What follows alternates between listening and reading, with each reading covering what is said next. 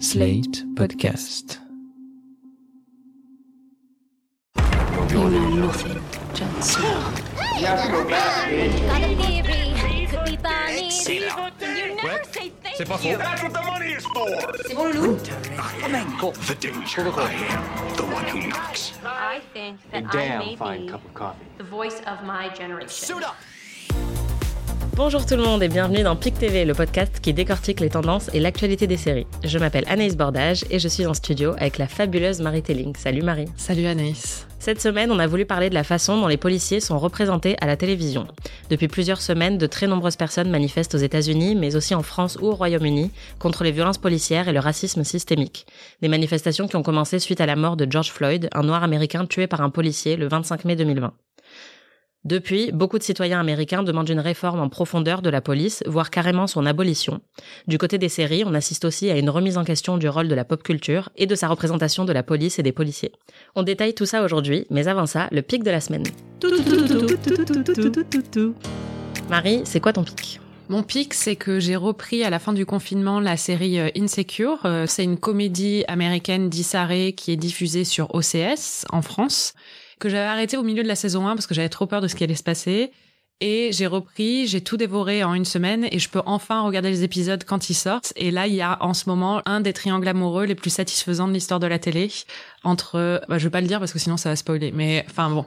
C'est très très satisfaisant et je la recommande à tout le monde. Voilà. Et toi, Anaïs, c'est quoi ton pic? Moi, mon pic, c'est l'existence de Shea Coulee, qui est une drag queen qui était dans la saison 9 de RuPaul's Drag Race, une, émission de télé-réalité américaine dont on a déjà parlé ici, et qui est de retour dans la nouvelle saison de All Stars. Et juste, euh, chaque seconde de sa présence à l'écran me remplit de joie. Elle est incroyable, elle est drôle, elle est intelligente, elle est belle, euh, elle a du style. Enfin, vraiment, euh, c'est la drag queen parfaite. Donc, je suis très contente de la voir toutes les semaines sur ma télé. Mais aujourd'hui, le sujet, c'est la police et plus précisément la manière dont la police est représentée à la télé, puisqu'il faut savoir que à la télé américaine, les policiers sont un des personnages les plus omniprésents de la pop culture. Oui, bah il suffit de regarder un peu euh, le paysage de la télé à, à l'heure actuelle. Euh, Il y a plus de 60% des séries dramatiques programmées en prime time sur les quatre principales euh, chaînes euh, hertziennes américaines qui sont des séries policières. Donc plus de 60%, c'est énorme. Et c'est les séries au final, parce que nous on parle beaucoup de, des séries d'HBO, des séries de Netflix. Les séries sur les chaînes hertziennes américaines, c'est-à-dire NBC, euh, ABC, CBS et Fox, c'est vraiment euh, les séries les plus regardées par euh, l'américain lambda. Et donc, l'américain lambda, il va regarder énormément de séries policières. Il y a une grosse remise en question à l'heure actuelle sur ce que ça fait, que- quel effet ça a sur la société de voir autant de policiers dans nos séries. Et il y a notamment euh, plusieurs euh, personnes qui ont travaillé sur des séries policières aux États-Unis, qui se sont mises à tweeter euh, pendant les, soulèvements aux États-Unis pour dire qui se remettaient en question. Il y a notamment Tom Sharpling, ancien producteur exécutif de Monk, qui était donc euh, la série très populaire euh, des années 2000, euh, dans laquelle on, suit un policier qui a des tocs qui est hyper sympathique, joué par Tony Chaloub. Donc l'ancien producteur exécutif de la série a tweeté si vous avez comme c'est mon cas travaillé sur une série ou un film où les policiers sont représentés comme des pitres sympathiques, vous avez participé à l'idée reçue que les flics sont implicitement les gentils. Donc il y a une vraie remise en question de la part des personnes qui ont contribué directement à la création de cette culture-là et il y a même des acteurs et des actrices qui ont tweeté en disant que comme ils avaient joué un policier ou une policière à la télé, qu'ils allaient donner de l'argent aux causes euh, en ce moment euh, qui ont été soulevées par les manifestations, donc aux, aux associations caritatives, etc. Cette omniprésence euh, des policiers à la télé, elle a commencé très tôt, dès la naissance de la télévision de masse, en fait. Il y a une série qui s'appelle Dragnet, qui en France s'appelait euh, Badge 714, qui est une série qui a été diffusée euh, dès 1951. Et à la base, en fait, Dragnet, c'est une émission de radio très populaire, qui ensuite a été adaptée en série euh, au moment où euh, la télévision de masse a, commencé aux États-Unis. Dragnet, c'est l'histoire de Joe Friday, un policier euh, badass de la police de Los Angeles. Alors la façon dont la série était présentée, c'est que chaque épisode était présenté comme une histoire vraie. Et c'était une sorte d'immersion dans le monde de la police de Los Angeles. Sauf qu'il faut savoir, en fait, c'était vraiment de la propagande pro-policière, c'est-à-dire que les épisodes étaient tournés pendant plusieurs saisons dans les locaux de la police de Los Angeles. Les scripts étaient approuvés par le service de communication de la police de Los Angeles. C'était vraiment une série qui était là pour glorifier les policiers et leur travail à un moment en plus où, dans les années 50, il y avait un, un sentiment anti-police assez prévalent aux États-Unis et qui a été un peu retourné par cette série qui a été énormément populaire. Elle a duré en tout 16 saisons. D'abord de 51 à 59, ensuite de 67 à 70. Elle est revenue à la fin des années 80 et elle est même revenue pour une saison dans les années 2000. Donc elle a vraiment eu un impact énorme sur la pop culture et ça a été la première euh, série de ce genre et elle a ensuite donné naissance à d'autres séries. Il y a eu aussi euh, dans les années 50 euh, Les Incorruptibles qui après est devenu un film de Brian De Palma qui est sur Elliot Ness le policier qui était qui avait arrêté Al Capone et alors là, pareil, c'était euh, vraiment euh, l'image de la police. Euh, bah, c'est littéralement les incorruptibles. Hein, donc, enfin, ils sont pas corruptibles.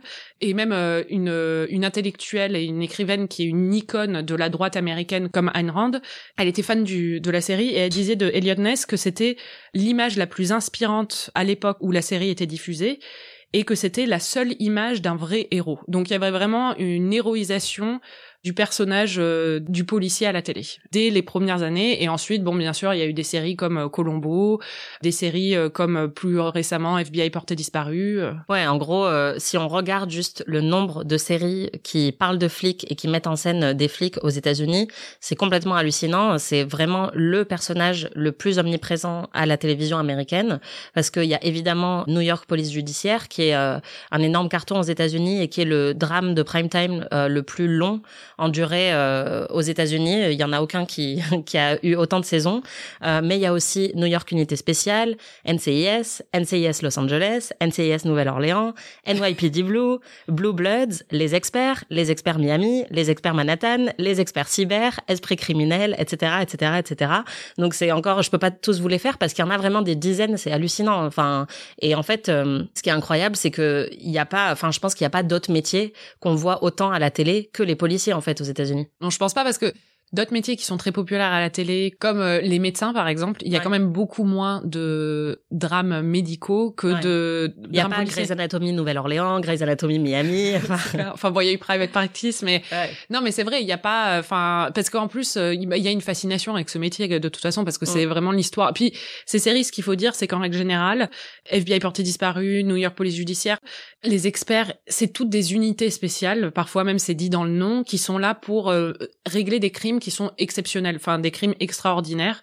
C'est pas euh, le petit euh, vol euh, à l'étalage ou des choses comme oui, ça. Ou les PV. Non, non, non, c'est vraiment, enfin des serial killers. Par exemple, esprit criminel, c'est du profiling de serial killers. Donc, enfin, quand on voit ces services de police à la télé, on se dit, bah évidemment qu'ils sont nécessaires, quoi, parce que. C'est des héros en fait. Enfin, c'est vraiment, c'est quasi des super héros parce que quand on voit toutes les séries sur le profiling, enfin, je pense qu'il y a plus de profilers à la télé qu'il y en a dans la vraie vie, quoi. C'est ah, hallucinant. Enfin. Non, non seulement ça, mais il y a aussi beaucoup plus de meurtres de serial killer à la télé qu'il y en a dans la vraie vie. Du coup, ça donne une image faussée aussi du niveau de violence et de criminalité aux États-Unis et ça donne une image faussée du niveau de besoin qu'on a pour euh, un système euh, judiciaire qui est très très imparfait. Et d'ailleurs, il y a même des émissions de télé-réalité aux États-Unis qui sont centrées autour de la police américaine, c'est-à-dire que c'est pas non seulement dans la fiction qu'ils sont hyper présents, ils sont aussi présents dans la télé-réalité et une des émissions les plus célèbres, c'est Cops dont on va entendre le générique.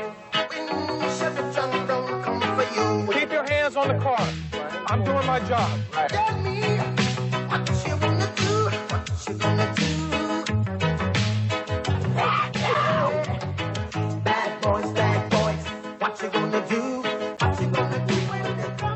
Donc, comme vous l'avez entendu, c'est assez euh, funky quand même euh, comme générique. Hein. On sent que c'est assez, euh, c'est un sujet qui est traité quasiment de manière légère. Et la musique Bad Boys, What You Gonna Do, c'est littéralement qu'est-ce que vous allez faire si la police arrive pour vous, quoi. Enfin, c'est de cette manière qu'on peut l'interpréter dans le générique. Oui, puis c'est Bad Boys, c'est les méchants en fait. Mm. Et Cops, c'est vraiment une dichotomie totale entre les gentils d'un côté, c'est la police, et les méchants de l'autre, c'est les criminels. Les criminels qu'on voit, enfin les criminels présumés, hein, ceux que la police considère comme des criminels dans mm. la série, sont toujours présentés comme les bad guys, c'est carrément dit dans la série. On ne sait rien d'eux, on ne sait rien de leur histoire, on ne sait rien de leur biographie, on ne sait rien des circonstances qui les ont menés à peut-être commettre un crime. Tout ce qu'on voit dans la série, en fait, c'est 22 minutes. Il y a une localisation du suspect, souvent il y a une course-poursuite et il y a une interpellation. Et en fait, l'équipe de tournage est embêtée avec la police, donc forcément, il y a une complicité avec la police parce que sinon, enfin, ils ne pourraient pas filmer. C'est-à-dire qu'ils doivent avoir l'accord des policiers pour le faire. Et pour avoir l'accord des policiers, forcément, ils montrent la police sous un jour très très avantageux. D'ailleurs, il y a une grande enquête du journal américain The Marshall Project qui a montré que pour une minute montrée à la télé, il y a 100 minutes qui ont été filmées. Donc ça montre à quel point c'est édité, à quel point c'est sélectionné. Enfin, la série est là depuis 1989, elle a 32 saisons. Elle vient d'être annulée là en raison de ce qui se passe à l'heure actuelle, euh, enfin aux États-Unis.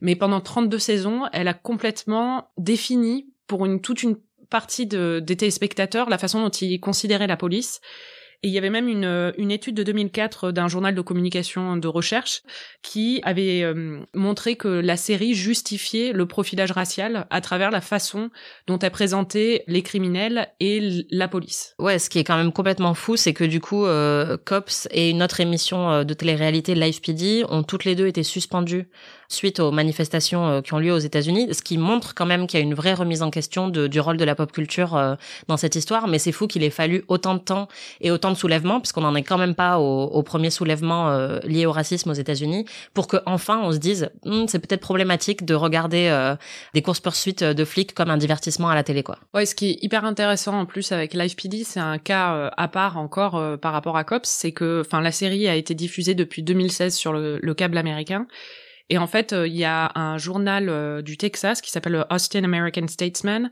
qui a montré dans une enquête que l'émission avait volontairement effacé une vidéo qu'elle avait filmée de policiers qui ont tué un noir américain pendant une interpellation en 2019. Et donc, lors de l'enquête, lorsqu'on a demandé aux producteurs de l'émission de fournir cette vidéo, ils ont dit qu'il avait effacé parce que c'était leur politique pour protéger les victimes et protéger euh, les euh, citoyens qui étaient montrés dans dans leur, euh, leurs images, ce qui est complètement aberrant parce que là en l'occurrence il s'agissait de la mort de quelqu'un qui était interpellé, donc enfin effacer ça, on on a du mal à ne pas croire qu'il y avait une sorte de complicité avec la police. Ah bah c'est clair.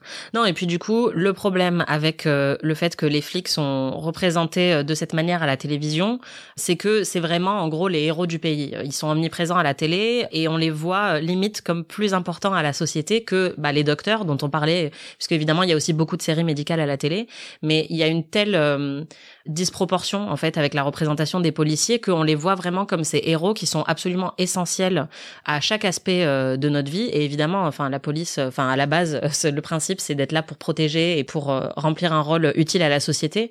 Mais là en fait ça renforce plutôt cette image de euh, tout est sous contrôle quoi. C'est-à-dire que il y a un, chaos et les policiers arrivent pour régler ce chaos pour faire régner l'ordre. Et d'ailleurs le titre de New York Police Judiciaire en anglais c'est Law and Order donc la loi et l'ordre. Et c'est même une expression que Trump euh, a utilisée euh, récemment dans un tweet. Donc c'est pour montrer à quel point c'est prévalent euh, dans la société américaine, c'est-à-dire que toutes ces émissions et ces séries successives ont renforcé cette image un peu inattaquable de la police comme les précepteurs de l'ordre aux États-Unis et les gens qui vont le plus nous rassurer, peut-être plus que je sais pas les pompiers ou, ou les docteurs, enfin qui jouent un rôle crucial dans la société. Il y a un exemple qui est intéressant, c'est l'exemple de New York Unité Spéciale, qui est une série spéciale sur les victimes euh, d'agressions sexuelles, de viols, de violences conjugales.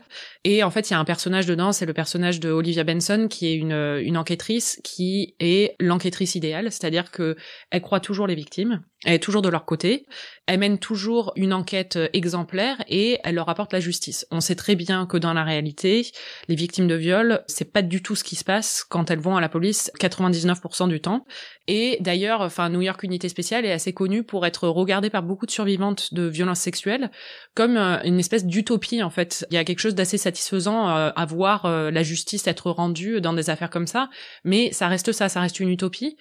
Et quand on n'a pas conscience que c'est une utopie et qu'on le regarde et qu'on se dit que c'est ça la réalité, c'est un problème parce que ça ne reflète pas du tout la réalité pour le coup. Ouais, et en fait, euh, toutes ces séries, évidemment. Euh, contribuent à représenter les policiers comme héroïques et il y en a peut-être sans doute mais euh, le problème avec ces séries c'est que du coup elles nous montrent que des policiers héroïques et pas de bavure policière, alors qu'en en fait on sait que ça fait partie de la réalité, notamment aux États-Unis, mais pas que, aussi en France, de la vie dans la police. Il y a de la violence, il y a des crimes commis par des policiers, il y a des bavures policières, et euh, c'est pour ça que beaucoup de gens sont en train de se, de se soulever en ce moment. Et toutes ces séries qu'on a mentionnées pour l'instant, ça, elles l'ignorent totalement. Ce qui se passe, c'est qu'il y a une enquête euh, d'une organisation américaine qui s'appelle Color for Change, qui l'a faite avec USC, une université américaine. L'enquête a été publiée en janvier 2020. Et en fait, elle montre que les séries montrent des bavures, mais que les bavures sont toujours considérées comme un travers essentiel dans le boulot d'un bon flic. C'est-à-dire que ça va toujours être un flic héroïque et un flic hyper moral et qu'on adore en fait dans la série, qui va être violent à un moment ou qui va enfin foutre une tannée à quelqu'un, mais on comprend toujours en regardant la série que c'était nécessaire pour rendre justice, que c'était nécessaire pour l'enquête et qu'il n'avait pas le choix en fait. Et du coup, euh, les bavures sont considérées et sont montrées dans les séries comme une espèce d'élément essentiel du travail policier et un espèce de privilège de la police pour accomplir son travail. Ah, par contre, les bavures policières, c'est quand même euh, normalement c'est des bavures quoi. Enfin, c'est euh, c'est bah c'est fondé dans dans une injustice et tout ça. C'est pas du tout comme ça qu'elles sont présentées à la télé américaine. Beaucoup de bavures euh, découlent du d'un système raciste et de biais racistes dans la police et ça encore une fois c'est ignoré euh, dans ce genre de série. Oui, totalement. Donc l'enquête euh, donc qui a été publiée en, en, janvier 2020 le montre aussi, elle montre que le biais racial de la police est absent de presque toutes les séries policières. On a l'impression que les policiers évoluent dans un, un environnement racialement neutre alors que ça n'est pas du tout le cas aux États-Unis comme en France, on l'a vu dans l'actualité, c'est très clair. C'est en partie dû au fait que la plupart des créateurs de séries, des séries policières, sont des blancs, des hommes blancs, qui ne vont donc pas avoir une vision naturellement très critique de la police. L'étude montre par exemple que sur les donc les 26 séries qu'ils ont vues, 21 sont menées par des créateurs qui sont des hommes blancs et au moins 81% des scénaristes sont blancs. Sur les 26 séries étudiées, il y en avait que 6 qui avaient plusieurs scénaristes noirs dans leur euh, writers room. Et donc ça c'est un vrai problème parce que on a presque exclusivement une perspective blanche sur la police aux États-Unis, alors qu'on sait très bien que c'est une perspective très biaisée et qui ne représente pas la réalité du terrain. Ouais, complètement. Il y a une série qui s'est démarquée un petit peu de tout ça, récente, et qui est d'ailleurs un grand succès populaire euh, aux États-Unis comme en France, c'est Brooklyn Nine-Nine, qui est une sitcom en fait. Donc euh, on n'est pas du tout dans le même univers que Les Experts ou NCIS.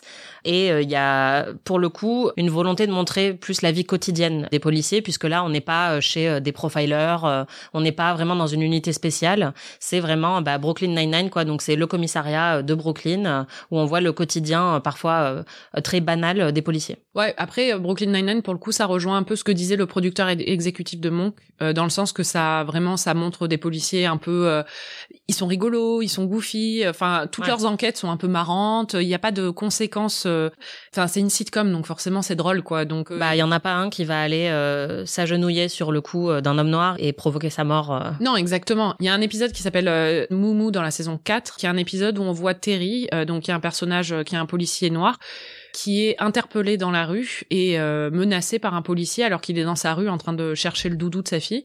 Et pour lui, c'est un espèce de moment, euh, un énorme choc parce qu'il se rend compte que d'un coup, il est vu comme une menace.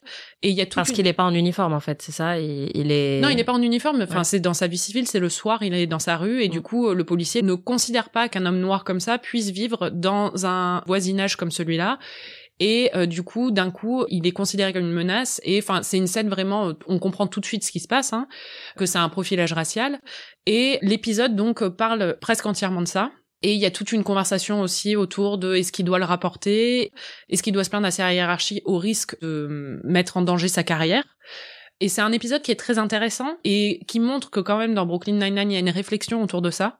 Mais ça n'enlève pas le fait que, en fait, on a l'impression que cette brigade, c'est une espèce de bulle qui existe hors du temps, hors de la réalité de la police euh, new-yorkaise et qui montre une réalité ultra progressive, ultra au fait de toutes les questions, justement, euh, de justice sociale, avec euh, une brigade en plus qui est très diverse et euh, où tout le monde est hyper sympa quoi. même ils sont tous adorables, on a envie d'être leurs potes en fait. Ouais, c'est ça, même les deux relous qui sont deux vieux blancs euh, qui en foutent pas une, bah leur plus grand tort c'est d'en foutre pas une en fait. C'est pas du tout enfin ils vont dire des trucs un peu offensants de temps en temps mais c'est toujours tourné en blague.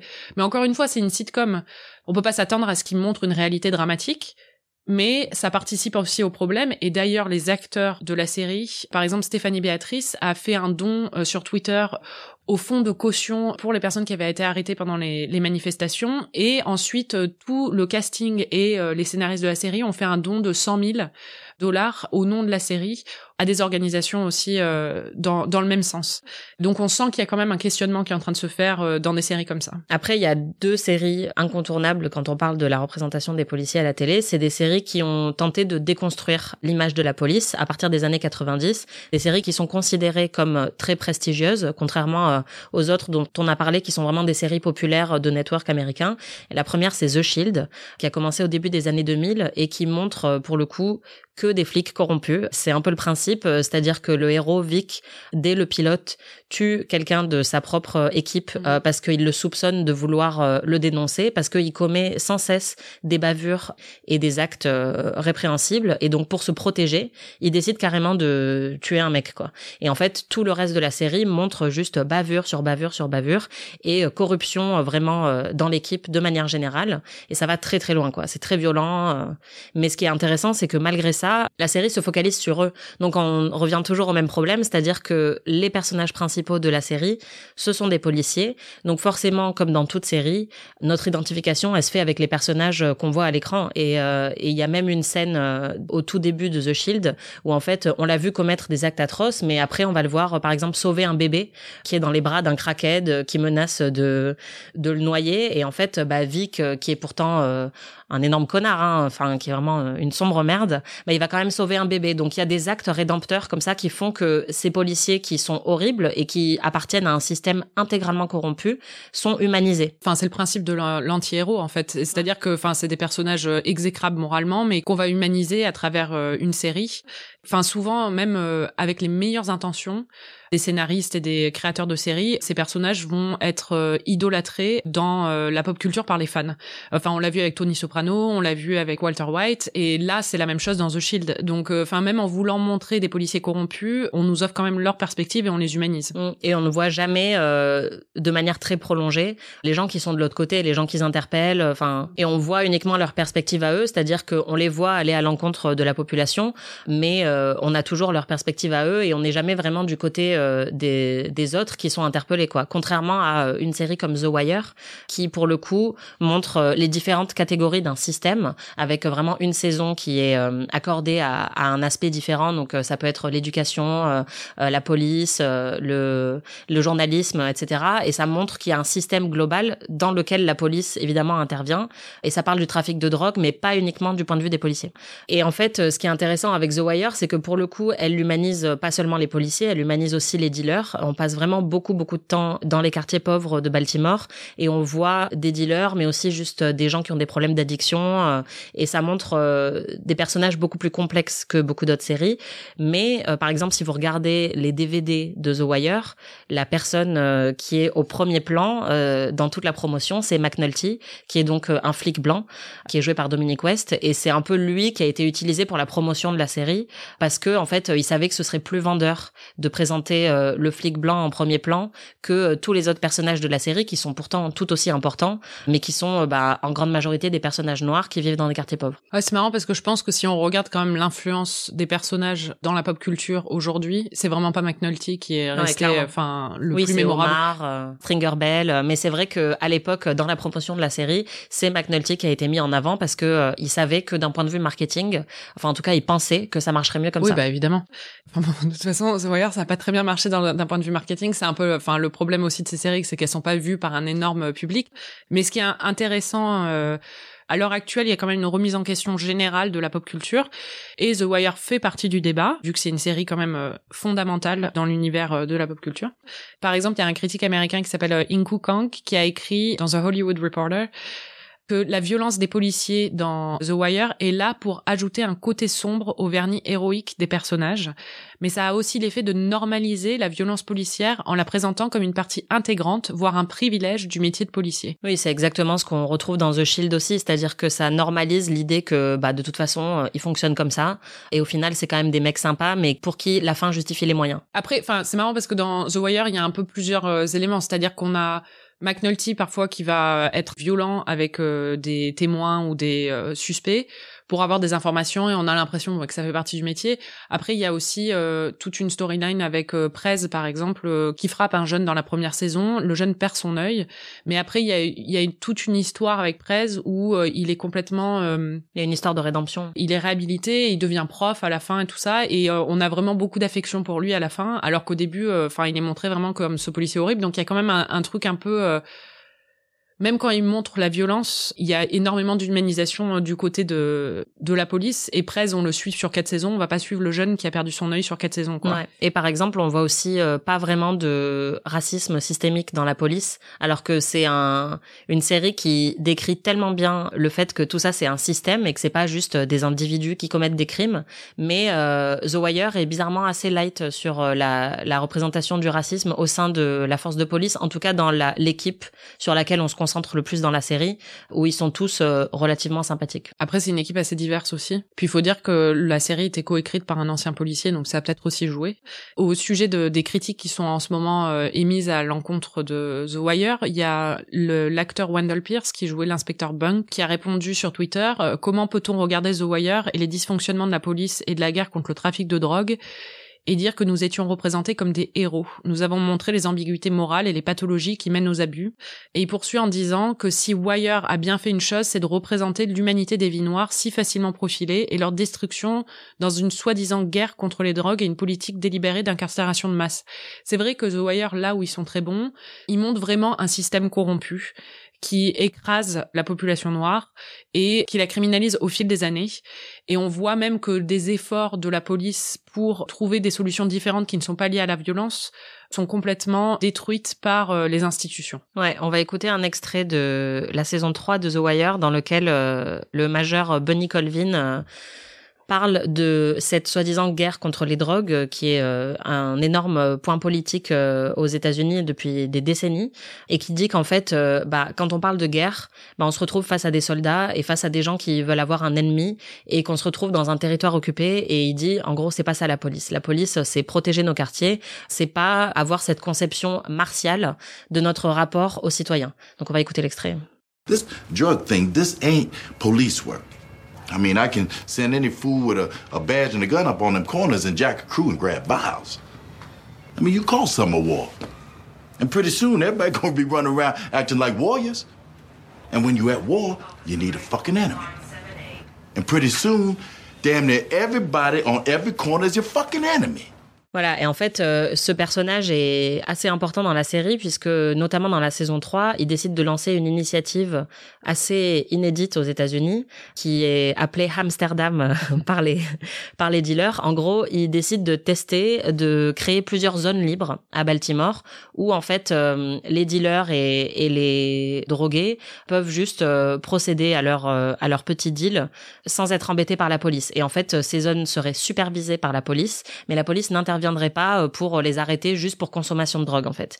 Et ce qu'ils réalisent, c'est que cette initiative marche, le crime est en baisse dans ces quartiers-là grâce à cette initiative. Et la seule raison pour laquelle euh, ça finit par euh, ne pas marcher, c'est parce qu'il y a une fuite à la presse qui parle de cette initiative. Et en fait, c'est tellement peu populaire auprès de la population et dans les médias que pour des raisons politiques, ils décident de mettre fin à cette à cette histoire, alors que en vrai, Amsterdam fonctionnait très bien à Baltimore. Donc c'est quand même assez triste et ça montre encore une fois que euh, bah, ça dépend de tout un système et que parfois juste pour des décisions politiciennes, on va mettre fin à une initiative qui avait pourtant des effets euh, très positifs sur la population. The Wire, ça a été un peu les prémices euh, de séries qui prennent la perspective de l'autre côté en fait du miroir, c'est-à-dire pas seulement des policiers mais aussi de des personnes qui sont ciblées par le système judiciaire. Il y a une série en particulier récente qui a fait ça encore plus profondément, c'est euh, Orange is the New Black, qui était diffusé sur euh, Netflix, et qui, elle, présente le point de vue, majoritairement le point de vue, de femmes incarcérées dans une prison, euh, une prison d'État américaine. Et en fait, bon, ce qui est intéressant avec Orange is the New Black, c'est que à la base, on, rentre dans la prison par la perspective d'une femme blanche très privilégiée, Piper, qui euh, on est très sympathique à son sort parce que enfin elle devrait pas se retrouver là-dedans la pauvre elle a fait enfin c'est une petite bourgeoise qui euh, a fait des erreurs de jeunesse il y a des années et elle se retrouve dans un milieu hyper violent dans une prison mais au fur et à mesure des saisons la série a eu le mérite de la mettre de plus en plus de côté pour faire le portrait d'autres détenus et montrer un peu les fonctionnements du système judiciaire américain et la façon dont beaucoup de femmes se retrouvent dans une prison. Oui, parce qu'en fait, Piper euh, on arrive tout de suite en se disant que c'est injuste que pour euh, une petite offense qu'elle a commis, qu'elle se retrouve en prison. Et en fait, on réalise que beaucoup, beaucoup des personnages principaux de la série, qui sont des femmes noires, se sont aussi retrouvées en prison pour des raisons totalement injustes ou disproportionnées. Et en fait, euh, bah ça, c'est le problème de l'incarcération de masse aux États-Unis, où en fait, euh, une très très grande proportion des personnes incarcérées sont noires. Et c'est un résultat direct de justement des biais racistes dans la police qui font que pour possession de drogue, par exemple, on va beaucoup plus souvent envoyer des noirs en prison euh, que des blancs. Et donc la série montre aussi ça, c'est-à-dire qu'elle prend moins le pendant policier, mais elle montre les conséquences de ces biais euh, policiers, qui sont bah, la surpopulation euh, des prisons et, et, la population noire qui se retrouve beaucoup plus en prison que la population blanche. Oui, si on regarde, enfin les femmes incarcérées noires ou latinas dans la série, au final, enfin, Piper a beaucoup plus de, de, raisons de se retrouver en prison au final qu'elle, parce que Piper a fait ça pour s'amuser dans sa jeunesse, quoi. Enfin, c'était juste un truc fun de rébellion qu'elle faisait. Alors que les autres destins qu'on voit, on voit très bien qu'il y a eu un impact euh, des circonstances et qu'il y a eu euh, beaucoup d'injustice dans la façon dont elles ont été traitées par la police. Alors que Piper est quelqu'un de très privilégié et qui arrive là-dedans. Ouais, c'est ça. Ouais. Et puis il y a aussi euh, la question de la réinsertion qui est évoquée plus tard dans la série avec certaines détenues qui sont libérées et qui en fait, parce que par exemple, il y en a une qui va dans un bar et elle a pas pris sa carte d'identité avec elle et la police fait un raid dans le bar et juste parce qu'elle n'a pas sa carte d'identité, elle se retrouve renvoyée en prison alors qu'elle n'a pas commis euh, de, délit ou de crime, elle avait juste pas sa carte d'identité sur elle. Donc ça montre aussi que en fait euh, le destin entier de ces femmes, même une fois qu'elles sortent de prison, a été complètement bouleversé par euh, ce biais justement dans la police quoi. Et bon, la, série a essayé de faire quelque chose aussi en parlant justement des violences policières sur les personnes noires aux États-Unis avec le personnage de Poussée qui est une, une détenue qu'on suit depuis le début, depuis la saison 1 et qui va être tué lors d'une euh, émeute euh, dans la prison par un gardien de la prison, de la même façon un peu que George Floyd a été tué, c'est-à-dire qu'il va s'agenouiller sur elle et elle va être étouffée. Mmh. Ouais, c'est ça. Et c'était après la, mort de Eric Garner aux États-Unis. Bon, il y a eu énormément de morts euh, similaires d'hommes noirs aux États-Unis lors d'interpellations. Et donc là, c'était exactement la même façon, c'est-à-dire qu'il met son genou sur son dos et elle peut plus respirer et elle dit je peux plus respirer, je peux plus respirer et elle finit par mourir. Et c'est une storyline très très très importante la série. Mais il y a eu tout un moment juste après euh, cette scène euh, qui honnêtement a pas été très bien gérée. Et déjà cette scène est hum, extrêmement violente à regarder, à tel point que on a pu parler de trauma euh, porn, quoi. C'est-à-dire que peut-être que tout le monde n'a pas envie de voir ça, y compris des personnes qui elles-mêmes ont été victimes de violences policières, parce que c'était sensationnaliste en fait dans la manière dont, dont, dont sa mort a été filmée. Et ensuite, on passe beaucoup de temps sur le personnage du gardien et sur sa culpabilité à lui. Et c'était un mec plutôt choupi qui était pour le coup beaucoup moins violent que les autres gardes de la prison euh, pendant les saisons euh, précédentes. Il est jeune euh, et on comprend que il a pas fait exprès et que c'était vraiment pas de sa faute. Et donc on a, on passe beaucoup de temps à le voir lui un peu se lamenter sur son sort et avec honnêtement une vision très sympathique de, mhm. de ce personnage-là. Ce qui honnêtement était assez choquant juste après la mort de Poussé tu te dis mais pourquoi on, on montre ça en fait? Enfin au final euh, c'est elle qui est morte et euh, lui euh, bah il a quand même commis un crime quoi. Et après ils se sont rattrapés un peu dans les saisons d'après et ils ont beaucoup passé de temps sur la colère légitime de des détenus qui avaient assisté à la mort de Poussé et qui n'arrivaient pas à s'en remettre. Mais c'est vrai qu'il y a eu un petit cafouillage je pense sur cette partie de l'intrigue qui d'ailleurs a été pas mal critiquée à l'époque. Une autre série qui parle pour le coup enfin vraiment de d'injustice policière et du système judiciaire profondément raciste américain, c'est la série Dans leur regard qui a été diffusée sur euh, sur Netflix. Ouais, c'est une mini-série euh, réalisée par Ava DuVernay et en fait euh, ça raconte une histoire vraie de cinq adolescents qui ont été accusés du viol d'une joggeuse à Central Park à la fin des années 80 alors qu'ils avaient rien à voir dans l'histoire, ils étaient innocents.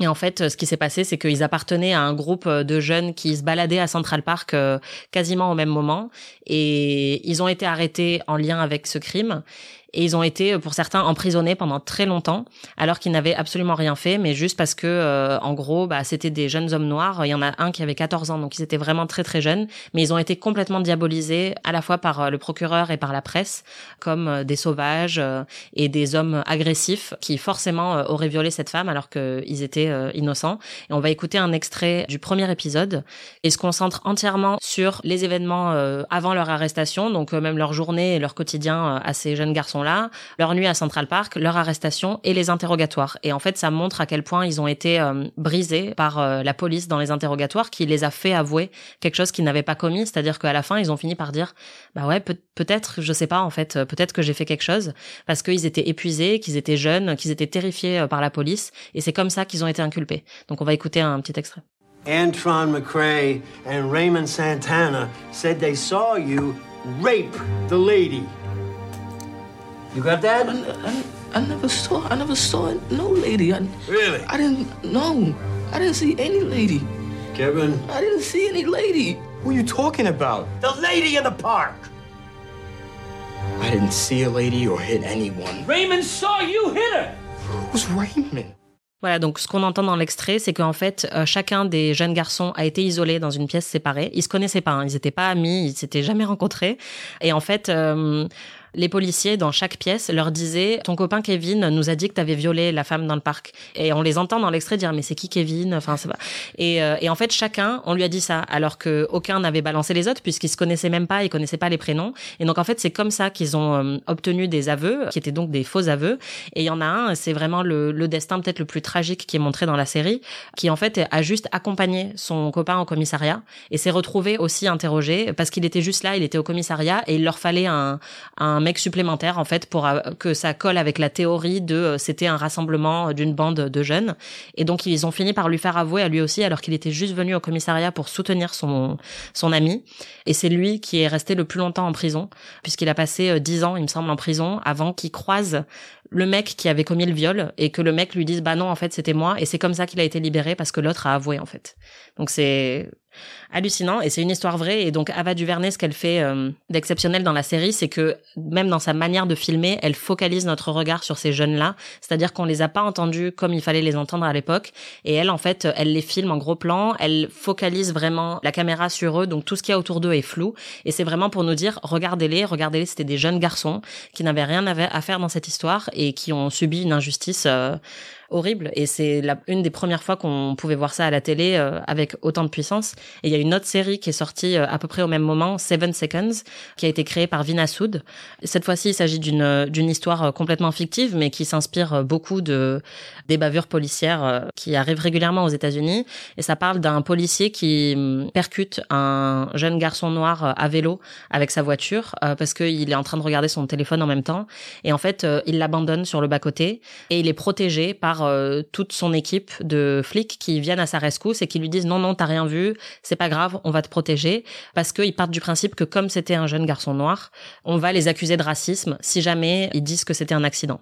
Et donc toute la série montre les répercussions de, de cet accident, notamment sur les flics mais aussi sur la famille du jeune garçon dont la mère est jouée par Regina King. Et c'est une série qui montre vraiment euh, toutes les nuances de ce système et qui montre que même avec un flic qui était pas euh, forcément mal intentionné ou euh, ouvertement raciste, bah en fait euh, ce système-là dans lequel il évolue a contribué à la mort de ce jeune garçon puisqu'il l'a laissé pour mort mais il était vivant, s'il l'avait amené à l'hôpital, euh, il aurait sans doute survécu. Et donc ça montre de cet accident jusqu'au procès tous les dysfonctionnements de la justice et de la force de police qui ont contribué à la mort d'un jeune garçon noir. Donc c'est très très bien fait, c'est aussi une série qui est sur Netflix. donc on vous encourage à regarder à la fois dans leur regard et Seven Seconds. C'est parfois assez dur à regarder, mais il faut préciser que c'est deux séries qui ont été créées et choronnées par des femmes de couleur. C'est vraiment exceptionnel, je pense, dans le traitement de, de la violence policière et ça va complètement offrir un contrepoids à toutes les séries dont on a parlé au début de l'émission, comme Les Experts, qui pour le coup euh, n'ont pas du tout la même représentation. Et euh, il y a de plus en plus de séries en fait qui prennent euh, le contre-pied, enfin de la vision traditionnelle de la police à la télé. Il y a eu The Night Of aussi sur HBO qui est diffusé sur OCS en France, qui est une mini-série sur un jeune arabe américain qui est accusé du meurtre d'une jeune femme et on voit un peu comment le système judiciaire et pénitentiaire va complètement l'écraser et le transformer au fil de quelques mois. Et ensuite, il y a aussi euh, Watchmen qui est sorti l'an dernier de Damon Lindelof. On en a beaucoup parlé déjà dans le dans le podcast, mais c'est une série euh, qui euh, reprend les codes du livre graphique du, du même nom, mais qui la situe dans une société où il y a eu des réparations qui ont été payées pour le massacre de Tulsa en Oklahoma. Enfin, c'est une série un peu, c'est une utopie en fait sur la version de, de l'Amérique d'aujourd'hui où la police est majoritairement noire et pourchasse les blancs suprémacistes, ce qui n'est pas le cas aux États-Unis malheureusement à l'heure actuelle. Mais en même temps, la série qu'il y a des blancs suprémacistes dans la police. Mais en même temps, justement, la série montre aussi qu'il y a aussi, euh, il y a toujours des blancs suprémacistes dans la police, même dans cette réalité euh, utopique. Et elle montre surtout euh, l'histoire de racisme des États-Unis à travers le destin aussi d'un noir justement qui s'engage dans la police dans les années 50 et qui a une énorme désillusion et qui se rend compte que enfin le milieu est complètement gangréné par le racisme et qui devient un justicier masqué justement parce qu'il réalise que c'est le seul moyen pour lui de combattre le crime, c'est de ne plus appartenir à la police mais surtout de se battre la nuit masqué pour rectifier un peu la balance quoi. Et donc il y a vraiment un éveil je pense dans la pop culture et dans les séries autour de ces questions et je pense qu'on va en voir encore plus à l'heure actuelle, parce qu'il y a une vraie remise en question à l'heure actuelle euh, de, de toutes les séries policières. J'ai du mal à imaginer qu'on va reprendre juste comme c'était avant dans le milieu de, des séries procédurales et policières. C'était PIC TV, merci Marie. Merci Anaïs. Et merci à vous, chères auditrices, chers auditeurs, de nous avoir écoutés. C'est le dernier épisode de la saison. Oh. Mais vous pouvez retrouver tous nos anciens épisodes sur slate.fr ou sur votre appli de podcast préféré. PIC TV reviendra à la rentrée pour une saison 2. En attendant, retrouvez-nous cet été avec deux hors-séries dans lesquelles on revisite deux pilotes de séries emblématiques, celui de Newport Beach et, attention, grosse surprise, celui de Buffy. PIC TV, c'est aussi une newsletter à retrouver également sur slate.fr dès la semaine prochaine. En attendant, si vous avez aimé ce podcast, n'hésitez pas à nous mettre 5 étoiles, ça nous ferait très beaucoup plaisir. Salut, salut